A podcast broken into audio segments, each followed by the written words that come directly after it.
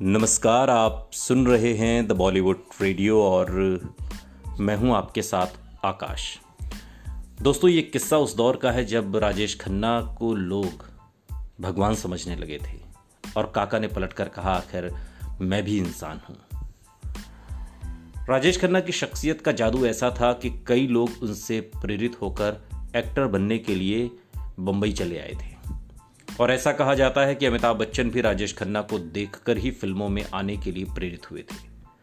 Rajesh Khanna stardom का स्वाद चखने वाले बॉलीवुड के पहले सितारे हैं। उन पर स्टार्डम का ऐसा असर हुआ कि वो खुद को भगवान के बराबर भी समझने लगे थे। राजेश खन्ना का स्टार्डम देखकर लोग कहते भी थे कि ऊपर आका, नीचे काका। एक्टर के करोड़ों चाहने वाले हैं कभी उनके घर के बाहर निर्माता निर्देशकों की लाइन लगी रहती थी। और ऐसे में उनका दिमाग थोड़ा बहुत ख़राब हो भी जाए तो ये कोई बड़ी बात नहीं मानी जाती। लेकिन आलम यह था कि फ़िल्म मेकर मुँह मांगी रकम देने के लिए तैयार रहते थे। क्योंकि सबको पता था कि राजेश खन्ना पर पैसा लगाने का मतलब है मालामाल हो जाना। जब इंसान बहुत नाम दाम कमा लेता है तो उसका अहंकार भी बढ़ जाता है। राजेश खन्ना की सफलता उन दिनों चरम पर थी। तो धीरे धीरे उनकी मनमानी बढ़ने लगी थी। एक्टर ने उस समय की कई फ़िल्मों को ठुकरा दिया, जिसका खामियाजा उन्हें भुगतना पड़ा। राजेश खन्ना की आदतों की वजह से मनमोहन देसाई, ऋषिकेश मुखर्जी और शक्ति सामंत जैसे कई बड़े फ़िल्म मेकर उन्हें अपनी फ़िल्मों में लेना छोड़ने लगे थे।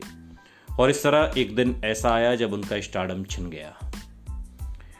राजेश खन्ना ने एक बार मूवी मैगजीन को दिए एक इंटरव्यू में अपना दिल खोल कर रख दिया था।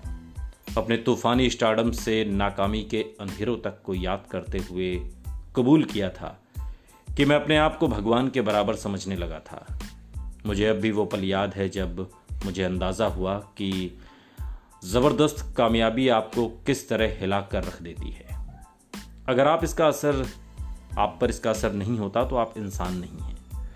राजेश खन्ना को भले ही अहंकारी और समय का ख्याल नहीं रखने वाला माना जाता है, लेकिन वो दिल के बहुत साफ़ और नेक इंसान थे। एक ऐसी शख्सियत जिसने अपने दोस्तों को गाड़ी, बंगले न जाने क्या क्या दे दिया, सिर्फ़ दोस्ती के खातिर।